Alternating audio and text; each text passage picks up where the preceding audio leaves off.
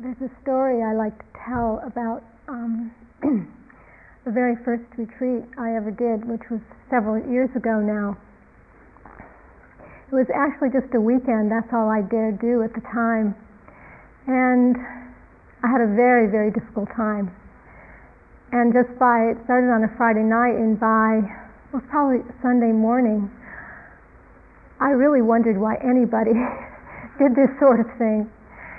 And what occurred to me as a way to maybe take a break or get away from it all was to just go into the bathroom, because there was a way that when I was in elementary school, at any time that I wanted to get away from what was happening, I would just go to the bathroom, and you could just take a break. You could just hang out there and, and get, a, get a, uh, some relief. So I was on this retreat, so I decided, okay, I'll just go, go into the bathroom, and then I... you know, I can take a break from this whole thing. As a very strange, I think it was probably my first insight that arose that going into the bathroom wasn't a break, that I was still left with myself, and I didn't get away from anything at all. And I was sitting there, just standing, well, actually standing there in the bathroom thinking, this didn't work. And then having to go back out and having to face what was really going on. And that's such a strong memory for me, because I think that we do want to take breaks. We do want to find a way to get away from what's going on sometimes. But I think whether we're on an awareness retreat, an insight practice retreat, or a metta retreat, it's a confrontation. Being here is a confrontation with ourselves. And I think some, for some people, we may have thought that if we came to a metta retreat, a loving-kindness retreat, that there might be some way we could bypass some of the difficult aspects. We may be able to enter right into that loving space, or that very light space. But it isn't actually the case, as we've heard from a number of people today. There's one woman who came to see me and said, oh, I just feel so separate. Just being here makes me feel so separate. And she uh, told a, a story of the image that was coming up for her being here. And it reminded her of a scene from a James Bond movie where, uh, maybe you'll remember this, that uh, one of the, the uh, there's an astronaut who is connected to a spaceship on a on a cord, on the umbilical cord. And at some point in the scene, the cord gets cut, and the astronaut just goes floating off into space, just being separated from everything. And she said that's how it felt, being here. It was just like having that cord cut and just floating off, being separated from everybody. And it was just a very, very painful feeling for her. But there are a number of different kinds of difficult feelings that arise for people when we are faced with our potential, the potential for what we can be, the potential for what we can become. We think that maybe coming to a metta retreat also is going to be like a magic wand. You know, it's just going to, it's a way we can just wave that wand and everything disappears. But that's not how it is. Metta is unconditional friendliness towards all things without exception. It's really the ability to embrace all parts of ourselves. And when we see metta in this way, perhaps we can get a sense that not too much has to change. The teachings that are being presented here are not about being a certain kind of person, some other way than we already are. But perhaps you're starting to get a sense that the teachings are more about being truthful with ourselves. Maybe directly facing those ways we feel limited in ourselves. That I do get hostile, I do feel fearful and agitated. I do feel angry at times. I am closed off at times. And I also feel loving at times, and I feel accepting and patient. We start to face the whole spectrum of who we are and how we're manifesting at any given time, not denying or ignoring or pretending we are other than the way we are, not being afraid of what we see in ourselves, because it is only this fear which blocks the possibilities of an open heart. It is only really our unwillingness not to look out of fear that blocks that possibility. A few years ago, I was on a three-month course at Insight Meditation Society, and for the first six weeks of that, I entered into um, the metta practice. I also did a few of the other Brahma Viharas as well towards the end of that. But I learned so many things during that intensive practice time. As I was repeating the phrases, just as we're doing here, repeating the phrases and wishing for my own and others' happiness, safety, and joy, what I became aware of was the absence of those feelings. That's what kept showing itself to me, that so much of the time those feelings were not present. And I found that the metta practice acted as a kind of mirror. It was just like a clear, immaculate mirror. Because as I held the vision of what was possible, what got reflected back to me was my immediate reality, my present reality, right where I was. Sometimes I could open and feel that ease as I was doing the practice. But other times there was fear and resistance and agitation. And I would repeat the phrases and there would be agitation and more agitation at times. And when I'd see that, I'd think, oh, haven't I finished that yet? You know, I've been doing this practice for so long, doing these different kinds of practices. Is that still coming up? It would come up very strongly. And when I would see it, I would feel disgust.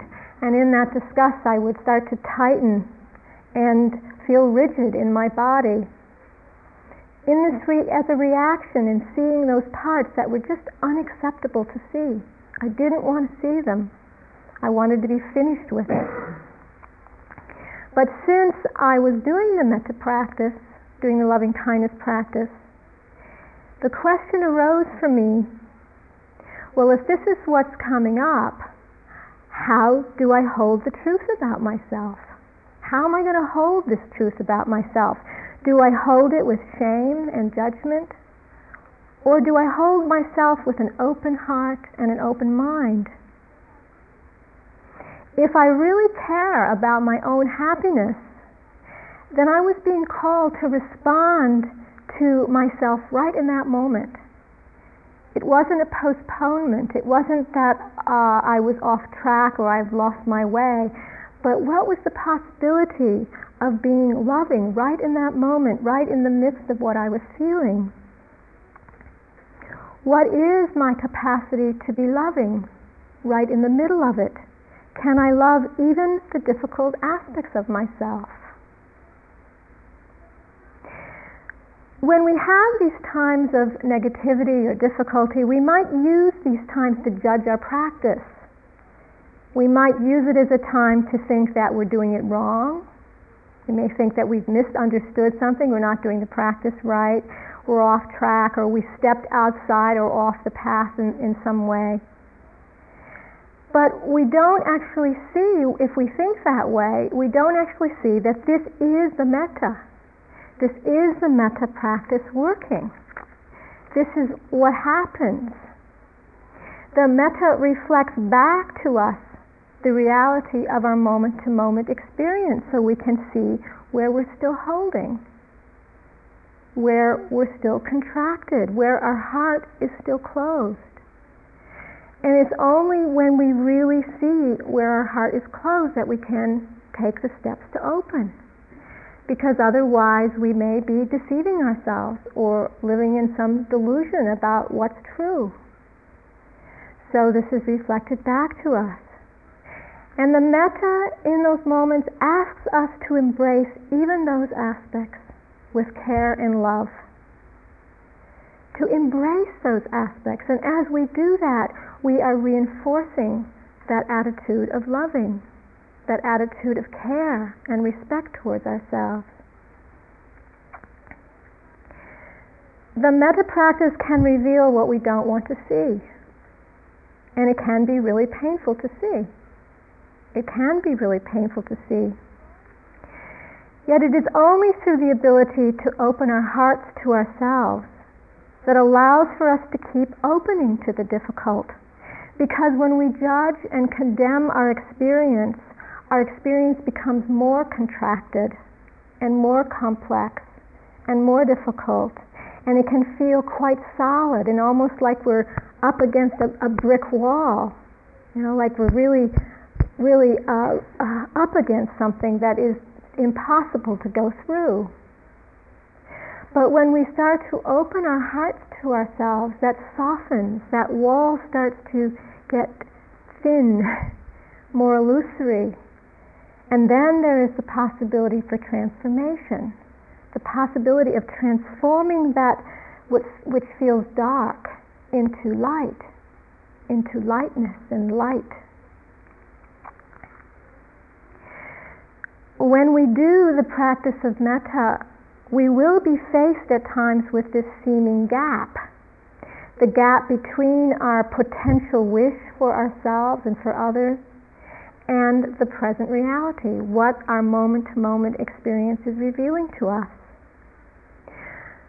Sometimes we will, we will feel deeply into that wish, we will feel, feel deeply into the words as we say them, and we will feel connected and open when we have that wish for our own happiness and for others' happiness. And it's a wonderful moment when those, when we don't have that gap, when we really feel the potential of that uh, wish in the moment.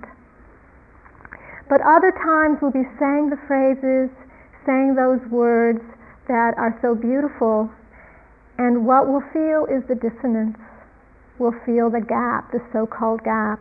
We may feel the fear, hostility, we may feel the agitation, the anger, whether it's turned at ourselves or turned outward. We may feel our deep sense of limitation. And the only thing which can bridge this gap is holding both the wish and the present reality with love. Holding them both in that place of love.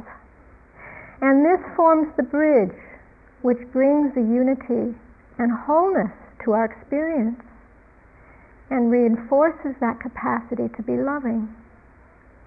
Because right in that moment, as we're able to perhaps take an out breath and just say, oh, it's okay, it's okay in this moment, then we feel that sense of wholeness in ourselves without anything needing to be different, nothing needing to change in that moment. Metta is the capacity to hold it all with love. And it's powerful, metta is powerful because it's unconditional. It's an unconditional friendliness, an unconditional movement towards all things. Unconditional means without conditions. All things. That ability, whatever it is that arises within our own experience or what we perceive in another person's experience, whether we like it, whether we don't like it, that potential to embrace whatever it is that we see. This, to me, is the great challenge of the practice. Can I bring a loving attitude to all that I see in myself? To be allowing, to be receptive, not cut off, not closed down from the truth, the truth of what I see in myself. Can I really live without this fear, the fear of looking truthfully at myself? Can I live in love? There's this quote from the Tao Te Ching, Lao Tzu. If you realize you have enough, you are truly rich. Be content with what you have. Rejoice in the way things are. When you realize there is nothing lacking, the whole world belongs to you. My friend gave this to me. I just want to re- just read it with a little different line. If you realize you are enough, you are truly rich. Be content with what you are, with who you are. Rejoice in the way things are. When you realize there is nothing lacking, the whole world belongs to you.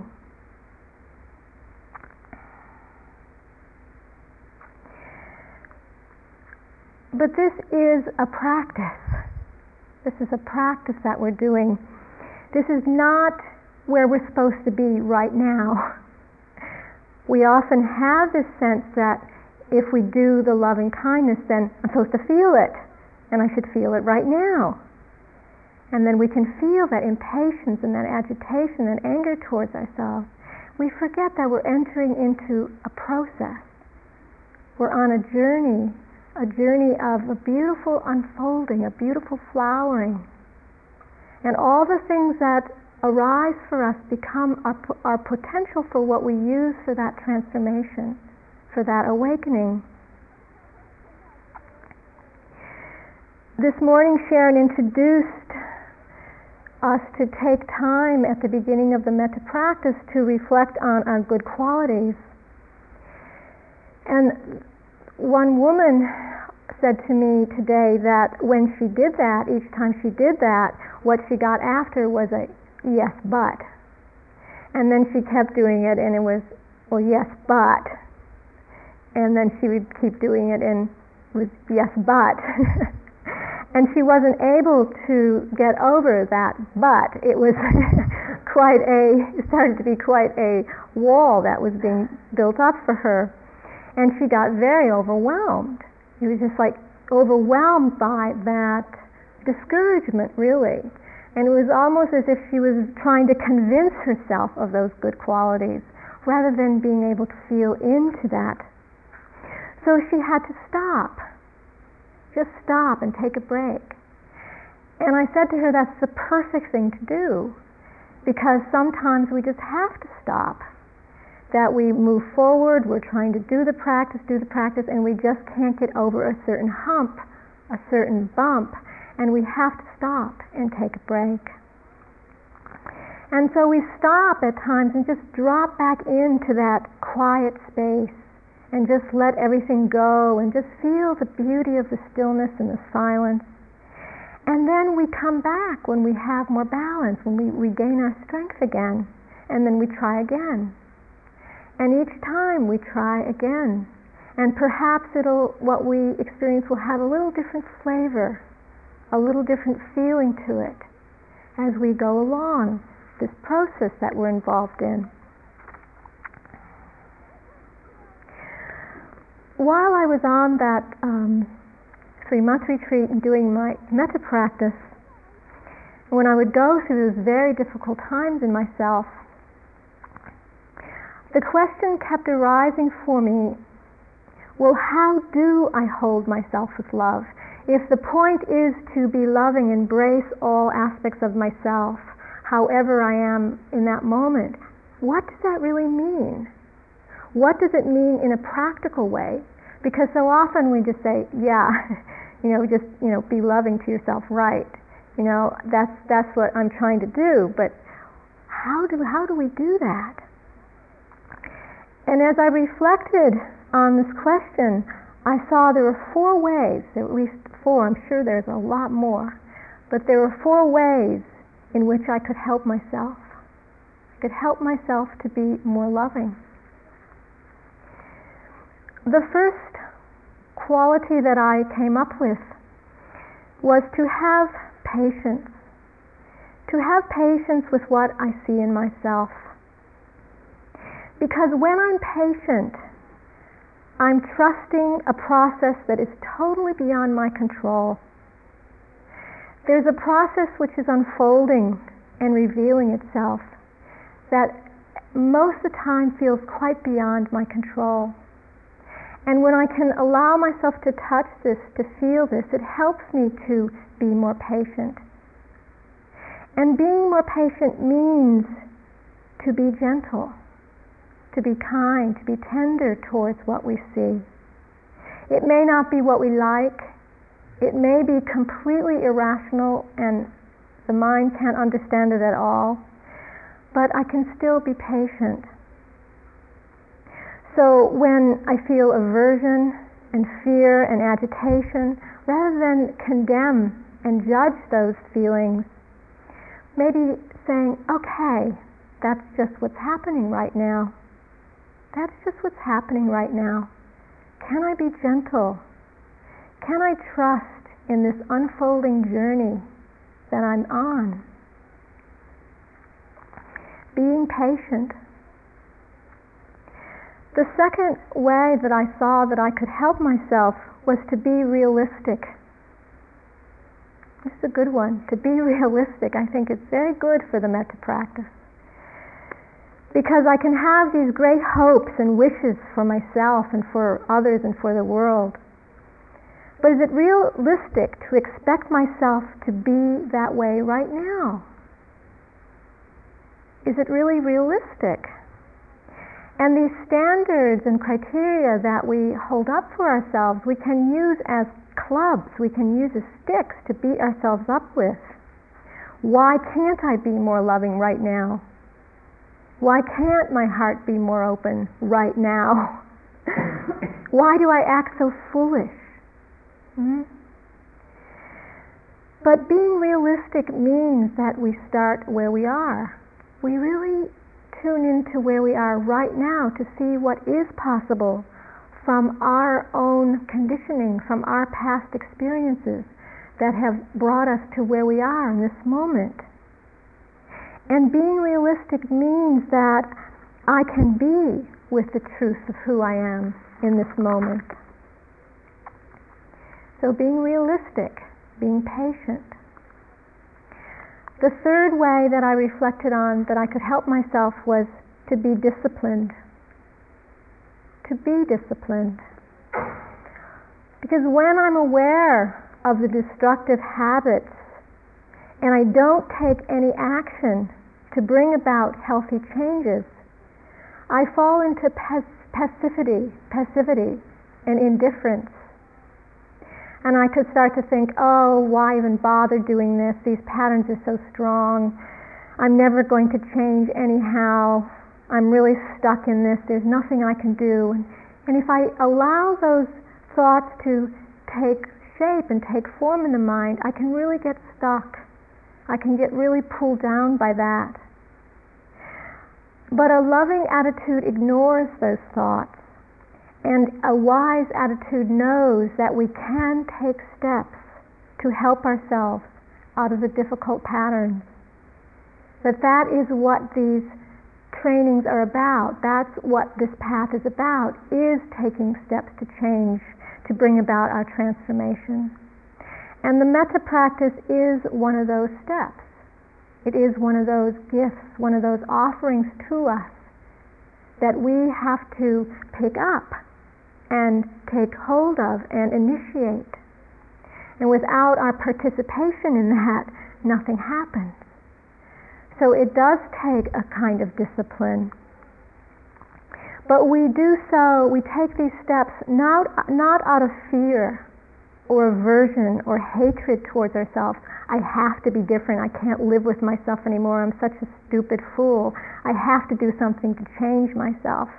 That wouldn't be probably the best motivation for a practice. But we do it out of love. We do it out of care. We do it out of respect for ourselves and for all the people who will be touched by, by our transformation. Our potential wish that we hold for ourselves doesn't become something we compare ourselves to and then judge ourselves with, but it gives us something to aim at. It gives us a direction to move towards. But without denying the truth of where we are, saying, this is where I am and that's where I'm going. And I have the potential within me, as each of us have the potential within us, to become free and liberated human beings. Our habitual tendencies have developed into powerful forces over the years of our conditioning. They're very, very strong in our minds. And overcoming these tendencies takes some firmness. It takes some discipline. Otherwise, we just fall into passivity. But this is a firmness without aversion, without judgment, but hopefully with a kind attention, a kindness towards what we see. So being disciplined. And the fourth way that I reflected on to hold myself with love is to stay in touch with my vulnerability, to allow my vulnerability. Often when we start to feel this fragility, when we start to feel this fragility in ourselves, we hide this from ourselves. We hide it from others. It's something that we don't feel comfortable and often isn't okay. In our culture, vulnerability is often seen as a weakness. And when we label ourselves as weak, we feel inferior, we feel small, we feel less than. And this complex, the complex of feelings that arise when we're feeling vulnerable can give rise to thinking that we have to get it together, we have to pull ourselves together, we have to get strong, we have to face the world. And there can also often be a forgetfulness that it's okay just to feel that fragility, to feel that vulnerability, that we don't have to get it together and be in control. And when we allow ourselves to feel the vulnerability and explore what it's like as we enter those, that territory that we may not have touched before, we may find that sometimes when we're feeling vulnerable, that it can actually feel quite tender and beautiful. It can actually start to feel quite sweet at times. We may be touched by some memory or some event or something that happens between you, myself and another person, and a feeling comes, and we let ourselves feel that, and we find it's okay, it's all right.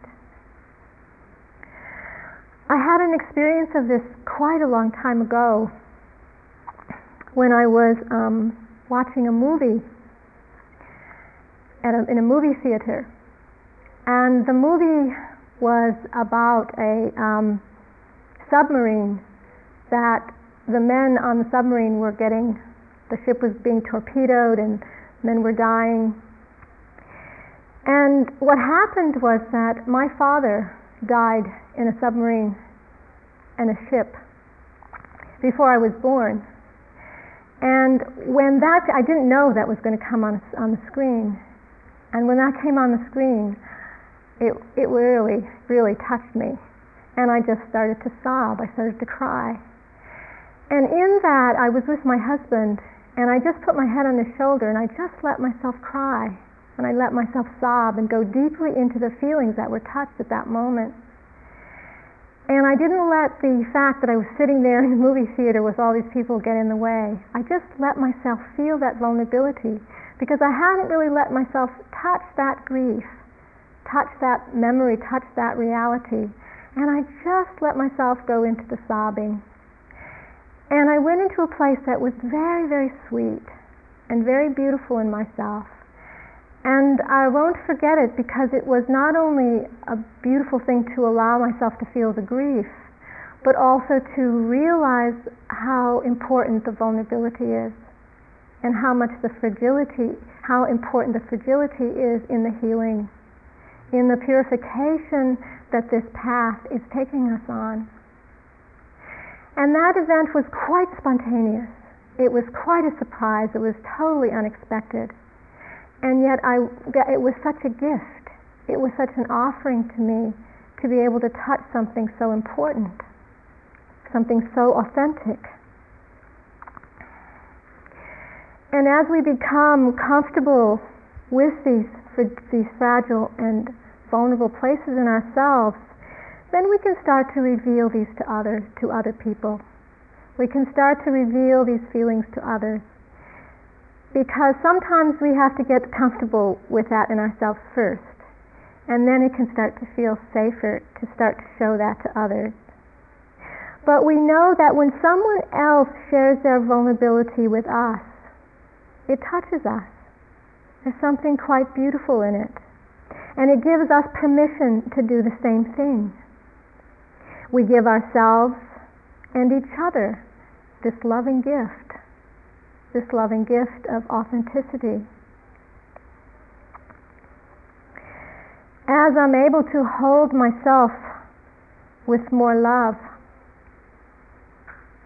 I'm able to respond to others in the same way, and others are touched by this gift, touched by this transformation. It's just like if we throw a stone out to the middle of a pond and the ripples go out. They go out in a perfect, perfect concentric circle. They just go out and they touch the shore. In the same way, our loving kindness goes out in all directions and touches all beings, all people around us. It's not only a gift for ourselves, but it's a gift for all that we come into contact with. Everyone benefits. I wanted to read something that uh, has become somewhat of a tradition on some of my retreats. So um, some of you will be familiar with the toad and frog story. Um, but it's one of those stories that it seems we can hear over and over again. It's so delightful. It's a children's story.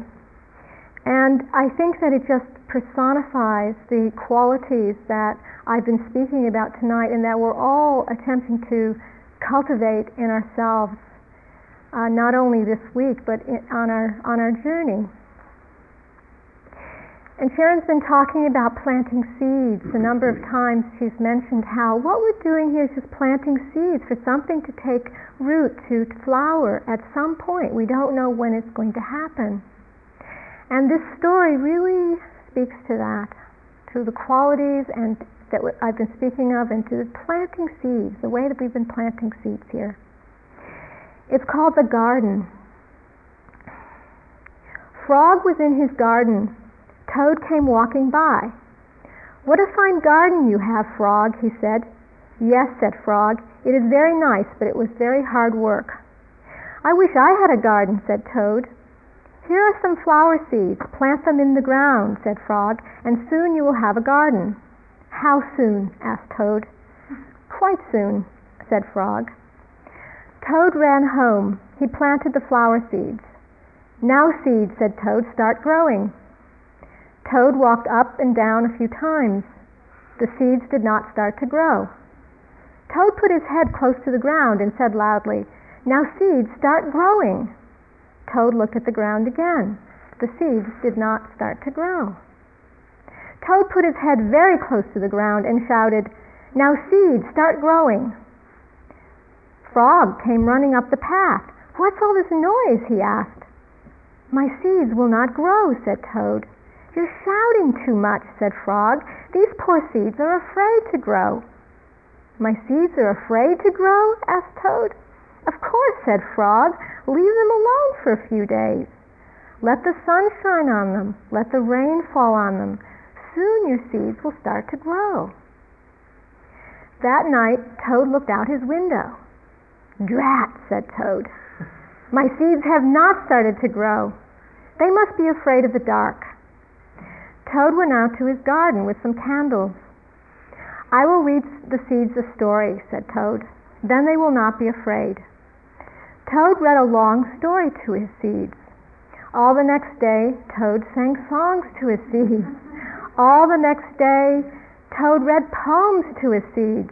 And all the next day, Toad played music for his seeds. Toad looked at the ground. The seeds still did not start to grow. "What shall I do?" cried Toad. "These must be the most frightened seeds in the whole world." Then Toad felt very tired and he fell asleep. "Toad, Toad, wake up," said Frog. "Look at your garden." Toad looked at his garden. Little green plants were coming up out of the ground. "At last," shouted Toad, "my seeds have stopped being afraid to grow." "And now you will have a nice garden too," said Frog. "Yes," said Toad, "but you were right, Frog. It was very hard work."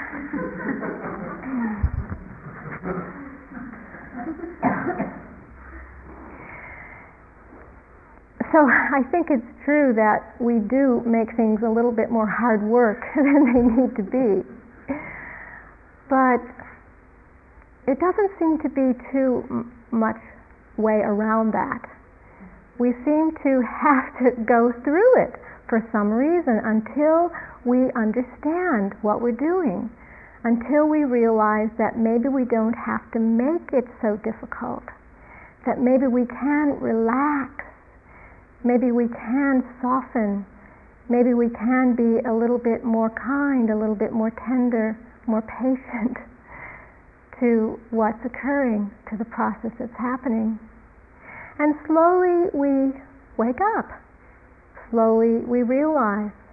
Slowly we realize what's necessary, what we need to do, and we stop fighting so much. We stop struggling so much. And we start to put that struggle down and feel a little bit more lighter, a little more at ease. And then our wish starts to appear. We start to feel a bit more happy, a bit more at peace, a bit more joy, a bit more at ease. And then slowly we keep proceeding, and then the fruits ripen as we go along.